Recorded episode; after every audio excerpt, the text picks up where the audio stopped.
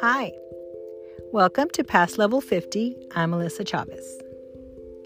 Today is January 7th, 2021, and January 7th, 2010 must have been cold too. Winters on Avenue C were so cold. We got really creative to keep warm in that wooden frame house. The bitter cold enveloped the entire house Drafts came in through the floor, windows, and behind the bathroom. The dogs complained by crawling under the house and sleeping close to a source of warmth from the gas heater on the floor above their heads. I would often imagine that the dogs would make friends with the possums, cats, and skunks that would roam the alleys. The large gas heater was moved out from behind the china cabinet Papa Ray would check the hose connected to the wall. A large cooking pot with water was placed on top of it to keep the humidity level normal. It took some time for the house to become warm enough to be comfortable. I would turn on the stove and warm my hands that were shivering from playing outside.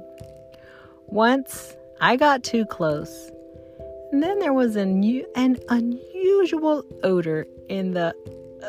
Oh, my arm hair was burnt to a crisp. I moved a few centimeters back and continued to warm my hands and arms. I was that cold. On cold weekends, Papa Ray or Mama would make caldo. This soup was delicious. They used soup bones, cabbage, bell peppers, tomatoes, onions, carrots, celery, garlic, and corn on the cob. I looked forward to eating this on cold evenings. They never made enough for just a meal, it was always enough for a week. Believe me, we ate it until it was entirely gone. Mama Lila liked making avocado chalupas to go along with the caldo. They were so simple, but that is what made them so special.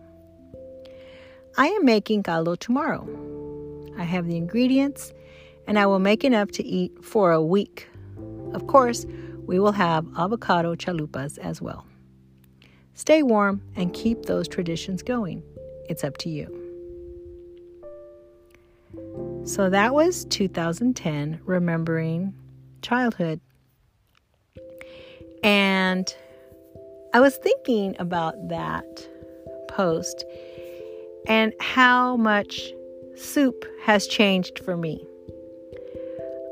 I enjoy pho and all sorts of other soups throughout my life. I've enjoyed the soup from Olive Garden. I've enjoyed soups that we make at home with a pumpkin base.